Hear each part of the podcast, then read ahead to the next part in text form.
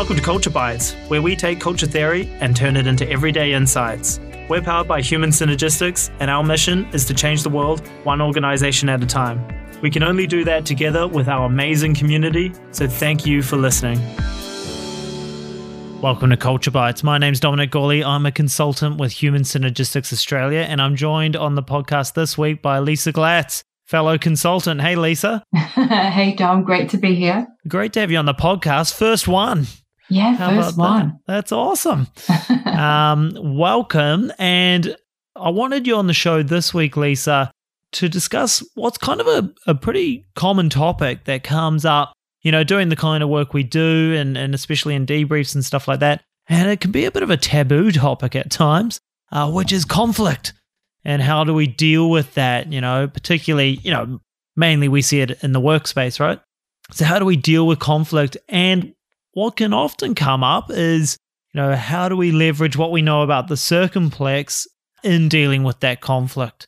So, I'd love to pick your brain on that today. How does that sound? Yeah, that sounds great. Such a such a great topic. And so uh, we were talking a bit before the podcast, and you said that this actually kind of came up recently in a discussion you had. So, you know, how how did that appear, Lisa? Set the scene for us. Yeah, sorry. I, I feel that conflict pops up all the time, and when you think about it, it really is inevitable. You know, it's it's a normal part of you know our interaction as as human beings. And it's it's really in every corner you know of of what we do. It can appear you know at home with neighbors you know in a car park as all, all different sort of like situations. But it particularly happens regular in the workplace. And so you know i was uh, coaching um you know coaching people it's, it's a topic that comes up on a regular basis and so the the key is to be able to have some strategies on, you know, how to deal with it when it comes.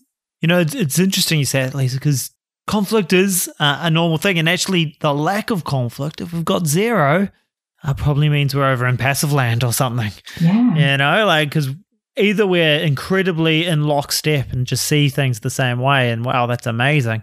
But that's probably not realistic, right? Probably unrealistic. You know, yeah, probably unrealistic. So it means if there's kind of this harmony, then maybe it's just going underground. Yeah. And we don't want that. But on the flip side, we also don't want out and out war, you know, kind of destructive conflict. That's not so useful. Yeah, absolutely. I mean, understanding, you know, like how conflict affects us is absolutely determined by, you know, both um, circumstances, how we respond, and also also how we cope. So, to your point, definitely, it could be a, a, a passive um, defensive way or aggressive defensive, or we of, can show it constructively. Yes, there's a third way, right? So it's fight, flight, or you know, constructively differ approach, I guess. Exactly. And so uh, I guess what's interesting in, in those debriefs, you know, how do you bring in the circumplex? And I guess there's a couple of parts of that, right? It's our own circumplex, so how I kind of view and approach the conflict, as well as what's going on for the other person. So how do you bring that into the, you know, or how can we use that for our thinking to frame our thinking around conflict, Lisa? Well, if you think about like a, you know, a conflict situation that has occurred, what we tend to go is the behavior that we're experiencing from another person is we tend to focus on the person rather than um, getting curious about the behavior that we're mm-hmm. experiencing. And that can be if we think about that, the, the model S plus T equals R, you know, the, the, the stimulus. Yep. Yeah. The situation, right? And because of that conflict situation, what's thinking, the T, what are we telling ourselves about this? And then the R, the response, how are we responding in that moment? And so the conflict, to your point before, is, you know, it can take us straight away into fight, flight, freeze. Mm-hmm. And for us to be able to think about, okay, so what are we noticing? And what we tend to do is we tend to just blame it on, oh, that person's this way, that way, you know, they're, they're difficult to work with, blah, blah, blah. But what, what that actually does, it just heightens the, the stimulus. It stacks the stimulus. That becomes stronger, but it also keeps us stuck. So we need it. We need a way to be able to go, okay, how do we hijack that sort of, that thinking And this is where the circumplex can become really powerful because it helps us say, okay, based on that conflict situation scenario, where did I perceive that person to be coming from? What defensive style was coming out? Mm. And so, you know, let's just say you pick power, identifying that the person was really, you know, dominant and trying to really control their agenda, their objective, whatever it, whatever they were wanting to be able to achieve in that interaction. And so just by being able to name the perceived um, style on the circumplex, neurobiologically, it starts to dissolve that trigger and mm. the, the, the, stimulus. Mm. And that becomes a really important part because as you start to name the behavior, you are not only dissolving that trigger, but you're also building empathy for the person that was in front of you. So, why is it dissolving the trigger, Lisa? Like, why does that help us if we can kind of name it? You know, this person's coming from power or oppositional or whatever it might be. How does that start dissolving it? Because you, you take it away from it being personal about a person. And instead, it's being able to recognize the behavior that you're observing. Mm. And that way it just stops that, that trigger from going further and from, from it developing. It stops making it personal to a person and it starts to empower you as the person that's experiencing conflict. So being able to name something, being able to name an experience actually becomes a really important part of getting back into flow rather mm. than being in flight, fight, flight, freeze. Mm. So it's kind of understanding so what's where are they coming from from a behavior point of view. Is it then, you know, what we know about the circumplex is kind of thinking about, well, what's driving that behavior maybe for them, you know, and getting curious about that. Is that kind of where you go? Yeah, definitely. It's about, you know, really not trying to judge the person, instead understand the behavior, learn to understand. So mm. if you think about any defensive style, whenever we go to a defensive style, it's just, it's a learned behavior and it's a coping mechanism. Mm. So that person is being, you know, showing up in that way as a way to cope about the situation. So that could be a, a very stressful situation for that person that was showing up in that style. And so being able to name that behavior, it also takes it away from a, from judging the person, instead just getting curious about the behavior as well. And I think there's a couple of things that really go with this that, that work really well. When we experience conflict after the situation, no matter how we responded during that conflict, if we froze and said nothing, if we matched that behavior, so power with power, you know, whatever, or we showed up constructively, mm. but it still impacted us in terms of what we experienced. Mm-hmm one of the default ways for us to, I suppose, like vent from that situation is go and call a colleague. you know, if we see a colleague, um, or s- someone calls us or we call them and we say, Oh my God, you know, you wouldn't believe what's just, what's just happened. This is where you can get into, uh, you know, it, you can really start to stack the trigger, the stimulus even more. Because as you're telling that story, that story is getting more power, it's getting more energy. And if you go to a person who is, you know, great, a great person, and yet that person's going, listening to your story and then going, Oh my God, they did the same to me, you know, right. and this happened and that happened. It then starts to again strengthen the trigger. And so I think it's also really important to be able to think about and be intentional. If you need to choose, if you need to speak to someone, really think about who you talk, who you share that experience with. And so the, a great example of this, right, is Brene Brown. You know, she calls it your post-it people. So hmm. taking the size of your, of a post-it, you know, and being able to put like two or three names on there max. These people, these post-it people, they keep you blue in a real way. So what that looks like is you've just had the conflict situation. You call someone and you say, God, I just had a really difficult interaction. And their response is, tell me about it. So you tell your story. They don't fuel it. They don't add to it. They don't share their experience. They just go, sounds really hard. How can I help? Mm. And just by listening and just by saying that sounds really hard, that sounds pretty tough. What did you do? How do you feel? these really short questions, again, dissolve the trigger, help dissolve the trigger because you're not fueling the situation. And just being able to say, what are you going to do? You know, keeps that person looking at this situation in a constructive way. Yeah, that's, uh, you know, that's interesting The post-it people. I, I like that terminology. You got to probably think carefully about who those people are. So it's not the ones who might want to pour fuel on the fire, as tempting as it is in those moments to go so to those tempting. people, you know, because that's kind of the fun, isn't it? Let's all yeah. get on the bandwagon. It totally it. is, Dom, because when you've been triggered, right, and and it is so delicious to be able to talk about, you know, oh my god, this just happened. It's a natural sort of like reaction, but it really keeps you stuck in the situation. Yeah, it doesn't help, you know. So, so those people, would inform what you're saying, taking more of a coaching approach, you know, so asking good questions rather than giving their view kind of thing.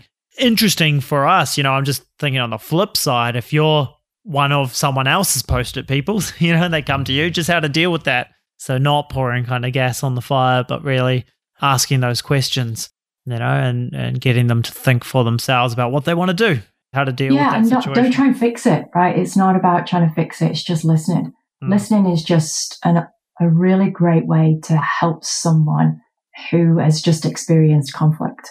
That's it. Hey, Lisa, I, w- I want to jump back a little. You know, we're talking about the circumplex and, and understanding where the other person was coming from.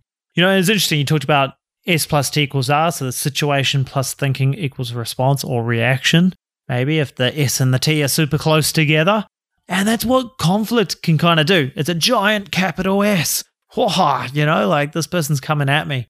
And it can feel like our thinking, our T is squashed right up against it, maybe even under it, you know, because, wow, the situation's really big and overwhelming, you know, it's coming at us. And it sounds like what you're saying by trying to understand where people, what's going on for them, it's getting a bit of that space back between the stimulus or the situation and our thinking. You know, so giving ourselves a bit more time, like, hold on, you know, before I just jump to a reaction, what's going on? Like, why are they getting so upset and behaving in that way right now? What might be going on for them? Is that kind of the idea? It helps us to detach a little, maybe? Yeah, definitely. And it's so important that we give ourselves that space because for most of us, right, we can't, when we're experiencing conflict, it is very difficult, if not close to impossible to respond, you know, constructively. We've got to really be intentional with that. And we've got to really uh, keep building that muscle. And so if that muscle isn't there in that situation yet, then the best thing to be able to do for ourselves and for others is to be able to give ourselves some space. So, it, you know, in that, once that situation is, is over, get some time to introspect, to be able to really reflect on what just happened. Mm. Uh, yeah. So afterwards, so so for next time as well, I'm wondering as well. I, I heard, you know, I, I, guess one thing I'm wondering is, so say someone's coming from power, Lisa. So so we recognize that, and that maybe gives us some time to to think and reflect. But they're still coming at us, you know, like, and that can still be intense. So kind of what's next, I suppose. You know, what's next. So I recognize where they're coming from, and power's about a. Ne- they feel like they need to control mm-hmm. stuff and kind of dominate. And, and maybe that comes from all sorts of things that have happened before and it's a coping mechanism for them. But what do I do with that information now that I know that or I've recognized that? Yeah. So it's looking at where does it sit on the circumplex? What's what's opposite? Mm, so opposite is affiliative. Right. So opposite is affiliative. And if we think about affiliative, it's about relationships, it's about trust, um, connection, and so right now, I wonder if that person's not feeling any of that. And so I wonder like what part you could bring to that conversation that shows that trust mm. and create connection. So being able to think about, okay, so when you meet with that person next and ideally make it sooner rather than later, rather than go into avoidance, mm, you know, mm. and, or not give it the time to think about how, what, what is your plan of how to best approach this person? And it becomes very important to be able to make that first step by, you know, meeting with that, with that person and being able to then, you know, just candidly talk about the, the situation, but looking at it from their perspective first. So being able to give that trust and that focus and build that rapport, which is what affiliative is about. So necessarily ra- rather than going focusing on the on the problem and the scenario, looking at it a way of how to start to build rapport with that person. Mm. Because if the conflict is between people, you know, the chances are that there is not much of a relationship there. There is not much rapport there. Mm-hmm. And there's also, and then if, the, if those aren't there, then the trust is, is not evident. So being able to think about, okay, so what, what are some of the ways that you could create that? Um, what have you done in the past? How you can bring that into it would be, you know, some first steps to think about. And it's interesting, I think, you know, back on the, you know, name it to tame it type stuff, Lisa, you know, in those situations, I think can be useful if so, because they're obviously worked up, you know, like they're, they're getting upset. They're, they're, something's triggered their secure need for security, right? They're down in that bottom half of the, the circumplex is to kind of name that, you know, so, so hear them out, you know, so, so I guess to expect it, hear them out and accept that that's their point of view and that's how they feel. You know, it doesn't mean we have to agree with that, but accept that that's what's going on for them. And then it's to almost play it back to them. You know, I've seen that work well where it's like, okay, it feels like, you know, you're upset or you're you're anxious about, you know, the decision we're making on this project because, you know, we're not sure how it's going to turn out or something like that. You know, whatever it is. But kind of name that feeling. And so that's where I guess it plays in with the, you know, recognizing if it's coming from power or wherever it's coming from. Yeah. You know, and, and then kind of what they're saying you know, because I think sometimes in conflict, it can feel like the other person's not actually hearing us. So, you know, so I'm trying to name how you feel and what you're saying. You know, is mm. that correct? And that can kind of take the, you know, the sting out of the tail, you know, a bit because it's like, yes, that is what I'm saying. you know, you've kind of hit the nail on the head. Yes. Yeah. And then there actually can be more ready to hear a, a different viewpoint or something like that. You know, if we kind of make sure that they know that they've been heard and we've we've received it. You know, now we're the challenge of that, of course, is it's really hard to self manage yourself. Because I know for me, Lisa, like if someone comes to me with power, like boom, we're doing it my way, you know, get out of the way. Oh, I'm so tempted to like return serve, you know, like, well, guess what? You know, I've got a view and we're doing it my way. So, how, how do you manage yourself, you know, in that moment that you're not just returning the surf, you know, because it's so tempting, isn't it? It's really tempting. And it takes a lot of intentional work to really notice within self that you're triggered. What does that feel like? And that visceral feeling, that experience, and what can you do? And I mm. suppose like some of the, the tricks is just to make sure that, you know, check your posture and breathe. Mm. And just by doing those things for yourself, because you're not talking and not responding, it's good for you and it's good for them. They'll feel like you're listening to them and you're just being able to sort of like center yourself mm. with that. And just, just being able to notice, you know, for some people, once they start to center themselves and their breath goes from being really shallow to having a good quality you know, breathing in and out and their, and their posture feels um, strong.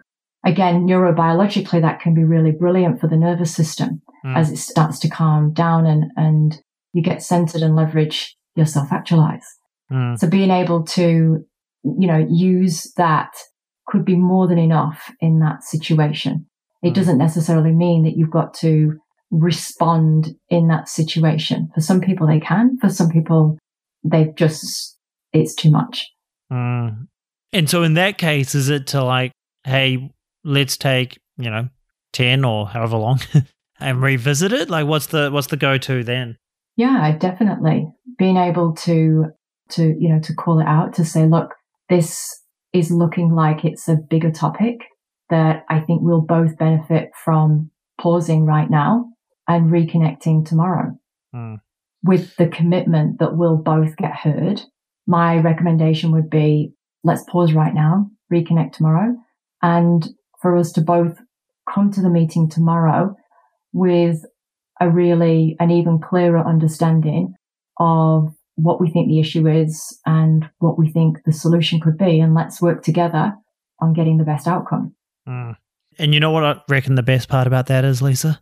What? It's kind of annoying when you're the person who's all worked up and someone else is really calm and like, let's revisit it. You know? And then, you know, and you're like, damn it, they're right. Yeah, but I don't like it because you know, when you're in that mood, um, you want someone to fight back, yeah. you know, or to lay down, I suppose. But like, you know, maybe you want someone to lay down, but if they're not going to do that, you want them to fight back because you're worked up.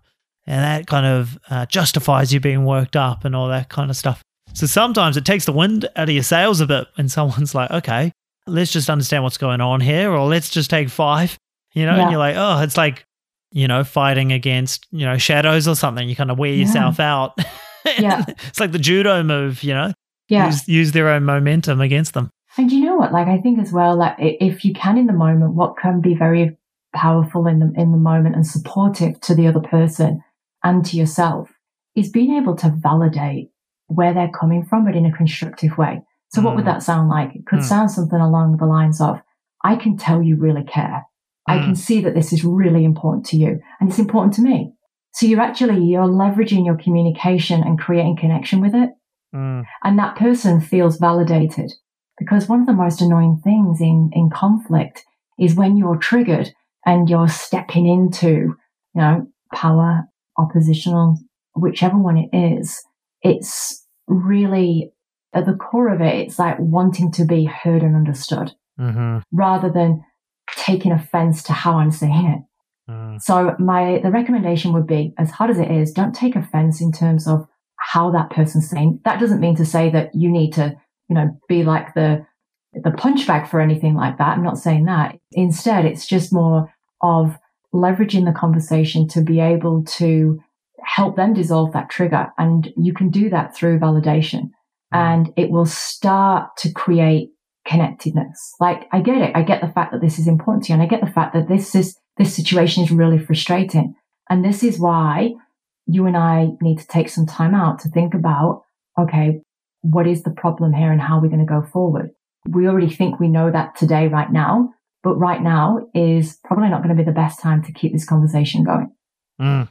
You know, and great questions in there, you know, help me to understand or something, you know, I, I, don't Right. understand where you're coming from, which is back to that feeling heard and understood. And I love your point there about, you know, oppositional power. Like, you know, I'm a firm believer, Lisa, that no one gets out of bed in the morning thinking, I want to be a real pain in someone's backside. and that's not what motivates them. You know, someone, you know, we've been using power as our example. It's like, I want to make sure it's done right. You know, like that might be the thought underneath. Hey, there's nothing wrong with wanting things to be right, you know, wanting a good outcome. That's all good. So the intent, you know, or the the motivation might not be so bad, but how does it come out? You know, how has it been translated into behavior is maybe not so useful. But underneath, they want a good outcome. You know, I want to make sure we don't get this wrong. I want to make sure things are done correctly. You know, Yeah. whatever it is, that's fine. So let's hold on to that part. Like, but come at it, you know, help them to maybe come at it in, in a new way. Right? Yeah, totally. And and what you're describing there is just that all the characteristics and essence of humanistic encouraging. Mm. Being able to, you know, it's one of the the hardest ways to lead um, is because is having that belief in the person in front of you, even if there's that huge conflict and that massive S that you talked about before, you know, is there. And really leveraging your humanistic encouraging to say exactly to that point of, you know, they didn't, this person isn't intentionally showing up like this. That's, but they didn't get out of bed and go, right, I'm going to be, I'm going to do this today. And, you know, so thinking about how you could leverage your humanistic encouraging in these situations, because I really believe like understanding, um, conflict, you know, it can really lead us to a lot more creative and productive ways of connecting, of relating, and really strengthening our relationships. And the key, the opportunity that we've all got is to be able to have really robust and important conversations that need to be had, the elephant in the room conversations, Mm. and yet done in a really respectful way. I think that's the art of being able to bring something like that into um, into conflict. I love that, Lisa. Probably a great note to close on. You know, my my takeaways from what, what you've been saying, you know, conflict is normal. You know, expect it. It's a good thing, but it's about how we do it. You know, that's kind of the the key to it. And I liked, you know, you, you kind of pointed people back to personal responsibility. What's our part in it? What can we do? Rather than just kind of pointing the finger at the other person and saying it's all on them.